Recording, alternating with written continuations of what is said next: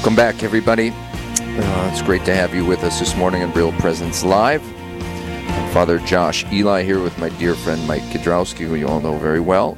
We're your hosts for this morning. And if you missed out on any of this morning's show, you can find the podcast later today on our website, realpresenceradio.com. While you're there, consider sending in a prayer intention so that we can specifically pray for whatever you need.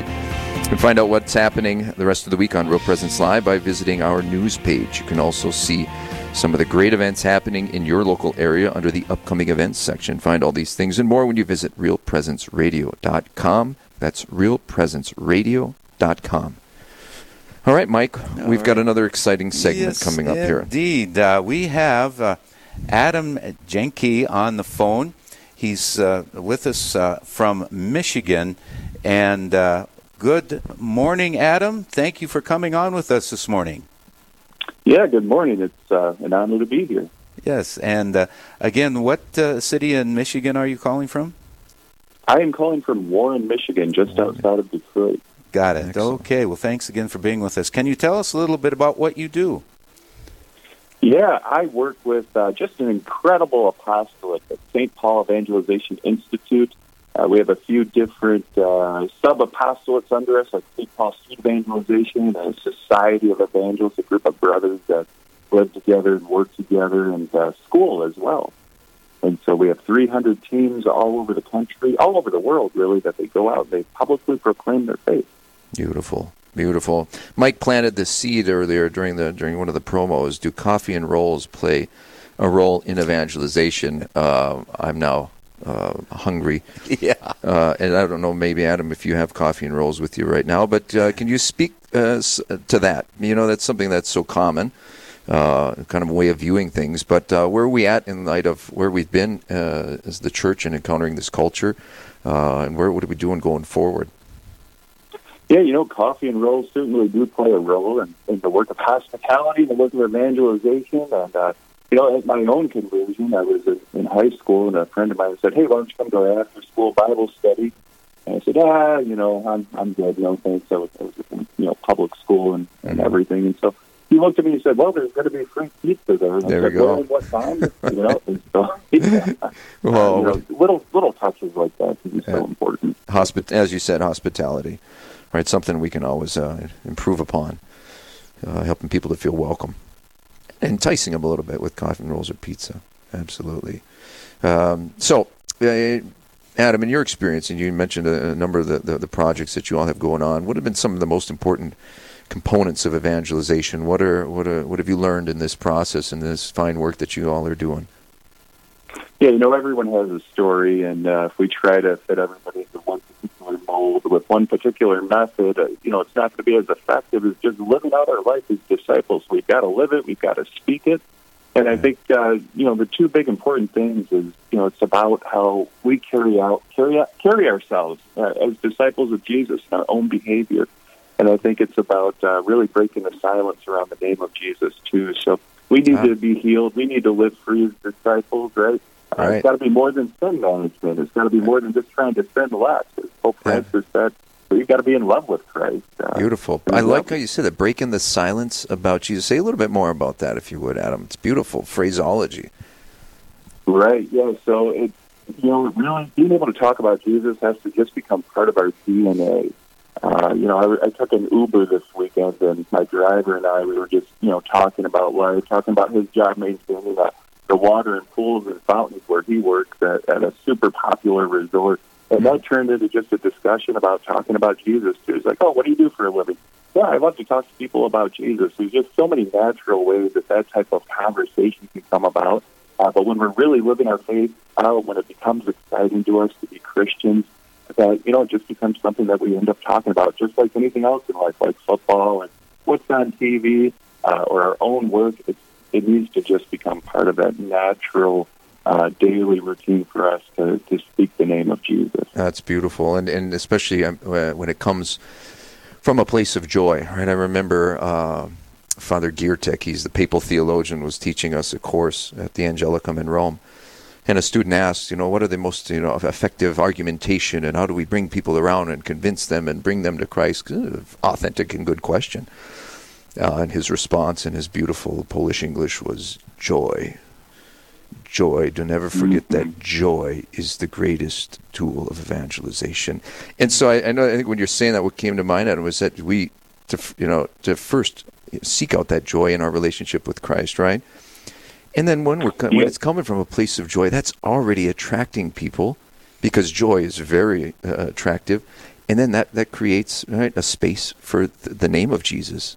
So we're not we're not gruff, right? And, and France is big. It's not proselytization that we're harsh and, and, and forcing Jesus down people's throats, but yet we have to also say His name, right? But from a from a, a place of joy. Does that sound right? Am I on the right track here?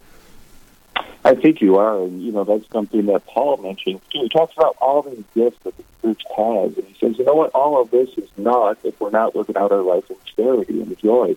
That's got to come first before anything else. And no matter what great argument for the faith we might have, if it's not from that place uh, of loving one another, uh, of show, showing that joy, of showing that charity, that there's something specifically different about the way we're living that people notice uh, they're not necessarily going to be attracted into that particular argument. So, uh, one of my friends put it in the way like, we don't need any more jerks for Jesus, right? We need to really open up and show true joy in our life. Yeah, could you say that? We don't need any more jerks for Jesus? Yeah. Yeah, that's wonderful. You are a master of, of the English language. I love that. You jerks for Jesus. Yes. Uh, breaking the silence. What was it? Breaking the silence uh, in the name of Jesus. But, Around uh, the name of around the Jesus, name of yeah. Jesus. Great stuff. right. Um, Chris, I have a. It seems like a loaded question here, but uh, uh, let let's do it. What draws people to the church, and what are the characteristics or virtues that people find attractive? Mm, I love that question. Uh, you know, there's so many uh, different gifts that God has given us, and I think that you know, flowing out of that joy that we just spoke about, uh, what what helps us have joy? What helps us really live out our lives with those gifts, with those virtues that we have? And that's you know, when we as Christians have been healed by those wounds caused by sin.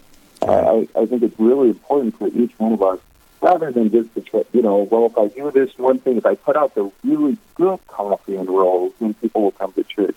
But you know what happens when people actually walk in the door of the church? They meet other Christians, and as we're healed uh, by the graces of the sacraments, the Holy Spirit really ends up working through us, and people notice that. And so, they, what draws people to church? What are those characteristics? Being this group of people uh, that really love me, that care about me, that care about me, even in the messiness of my own life. And so, you know, if we if we find that healing in our own life, if we really surrender ourselves to those graces that are available at church, uh, that that joy in, in ourselves, who we're really meant to be, who God really calls us to be, will just shine right through. Excellent. And people want it. You know, when you see those things, uh, and we got to get get down to business about about uh, yeah living in that joy. Very well said. And and the sacraments, the, the sustained by sacramental and sanctifying grace. How important that is. I'm glad you say that. You know, is there anything? You know, like I'm the rector of the cathedral. We have uh, 1,500, 1,600 families. Um, Adam, what you know? i- i- These you have some great. Uh, you have the institute and street evangelization. Uh, can we get you to come out, or what can we do in the meantime? You know, to kind of uh, what can I do? Because we're always looking for ideas. You got any suggestions for a, pastor? Uh, since you know you're in Michigan, uh, if we could have you here, it'd be great. But uh, in, in the meantime, any suggestions for a pastor as to how I can, what I can encourage, what I can do with the people of God entrusted in my care? Yeah, you know, I, I recommended to a, a pastor once I was out giving a workshop, and I said, "Hey, Father, how about this Sunday? Uh, you you look at everybody and say, I'm going to give a really short homily, and in return, I want you to find somebody in the church you don't know and invite them out to lunch, and we can beat the Baptists over to Denny's." And you uh, you know, give them breakfast or, or lunch and a cup of coffee, and just get to know one another. I think too often, you know, Wow. we, we end up being a group of strangers that kind of worships together. We don't necessarily know the other people in the pews beyond how's it going? Oh, I'm good. You know, how are you doing? Oh, I'm good. When in fact something might be deeply wrong That- going on in our life, and just giving giving each other permission. So, Father, it's not all up to you, right, to, to serve everybody in the flock, but we're leaning upon one another as a people of God. That uh, but is- yeah, you know, uh, people can check out our website too. Uh, and we have different tips and ideas for them for hospitality. That that is uh, exceptional. That's a wonderful response, and I thank you for that. And I thank the people for tuning in to Real Presence Live. Uh, so uh, it, I just wanted it's it's worth repeating. We have with us Adam Janke, uh, who's with uh, St. St. Paul uh, Evangelization Institute. Did I get that right, Adam? Yep, you got Excellent. it. Excellent. And I was just asking, what can I do as a as a, a pastor? In case you missed this, uh, that's right on, and I'm gonna I'm gonna steal that from you. And I don't think uh, people aren't going to mind the short homily, especially after this last weekend. but uh, they but they are going to be challenged, I think, to say, uh, okay, but in exchange, uh, your response was great. Now invite someone that you don't know in the parish uh, that's, that's sitting around you, so we can begin to foster right that communal uh, element, uh, the joy and, and the strengthening one another, and then and then be able to go out. It's hard enough to ask somebody in the pew next to you, you know, want to grab a bite to eat, but it, eventually make that out into the margins, as Francis says, right on the street, as you guys are talking about, and starting to bring and invite people into our lives because with the joy of Jesus, if we allow it to live in us, that's attractive. Uh, so thank you for that answer. I'm going to steal that from you, or from the other. Was it the priest that gave you that? To some other pastor? Thanks to him, wherever he is. Yeah, yeah. You know, it, it was a workshop I did a while ago, and the the pastor and I were just talking about what's something concrete we could do on Sunday, and I just came up with that idea, and he went with it, and it worked out really great. Brilliant. And I'm gonna I'm gonna run with it too. So, Adam, Yeah. thank you. all of a sudden, all of a sudden, I'm thinking of at least one, maybe two people that I should invite that Yeah. have uh, been away from the faith. Yeah, there you that go. What, what what would happen really if I would ask them, why don't you attend daily mass with us this Yeah, weekend? yeah. Come with us on Sunday. I'll buy you lunch. There you go. And Father's going to preach a short homily, so you don't have to worry. Yeah, there you go. well, good. Well, Adam, it, it, it's good to have you here. Um, now, uh, I was picturing this as you were talking, and thanks for giving us all those sound bites. Uh, I've written a few, few of those down. But uh, you mentioned as uh, we enter the church, it should be, uh, oh, I was thinking, uh, reading between the lines, uh, a f- sense of hospitality. Can you be uh, maybe s- give us some specifics? What does that look like in a tangible way? Yeah, sure. You know, it, it reminds me of, you know, if you've ever seen that, that old movie, Mis, uh, there was a bishop, uh, Catholic Mhm. bishop in that film, Bishop Nero, and Jean Valjean, this criminal who's just been released from prison, back on his road, says, uh, hey, uh, uh, yes, sir, you know, I just released from prison, I a of paper that says I'm a dangerous man. Uh, can I save the night? I don't Right, know about right, you, but I yeah, I'm Les just Slam the door in his face. And Bishop Arrow, you know, being the person standing right in front of him, I mean, that's what hospitality is, right? Showing that uh, that graciousness to uh, the person that's standing in front of us, to the stranger, to the outcast. Invites them in, gives them food. And then what does John Valjean do but steal the silverware? All right. And the bishop looks at him and says, John Valjean, what have you done? You were supposed to take the candlesticks, too. All right. God What a- what a- and forgiveness. What a beautiful And so scene. I just think that that screams radical hospitality. Like, what is it going to cost us uh, to save another soul? You know, what's really important in this life? Is it the, the things we have, or is it the people in our life? So, what you know, real tangible ways we can think of, or we can serve others. Yeah. All right. People Well, come into our home. well Yeah. said. well said, Adam. Uh, we have about one minute left. Uh, uh, can you tell us about this event coming up about hospitality and evangelization? Uh, can Yeah, you give well- us some details? Sure, we'll be at St. Matthew in uh, in Gillette, Wyoming. There on uh, this coming Sunday, Monday, and Tuesday night, seven to nine p.m. Uh, anybody who can't make it in the evening, we're also going to give a couple of talks on uh, Monday and Tuesday morning, eleven thirty to about one p.m. Lunch will be included there, and so you're welcome to come to some of it. You're welcome to come to all of it.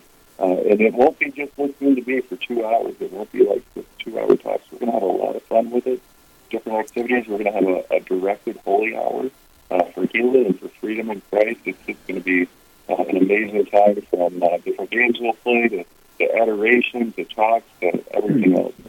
Hope people can Okay. come out. All right. So then again, uh, that's at St. Matthew's in Gillette, Wyoming. And what are the dates on that again? Yep, this Sunday, Monday, and Tuesday evening, and it will be in English and Spanish. Sunday, Oh. this coming Sunday, Monday, Tuesday. Yep. Yes. Okay. Very good. Well, thanks for joining us, uh, uh, Adam, and uh, you have a blessed day. Uh, we have to go on to the next segment now. Up next, his mission is to prepare men for spiritual battle. Find out how Deacon Harold Burke Sivers will be fulfilling this mission in Duluth. And uh, we've had a great morning here Yes, on Real thanks Presence again, Adam. Live. Hopefully, we'll get you out up to the north.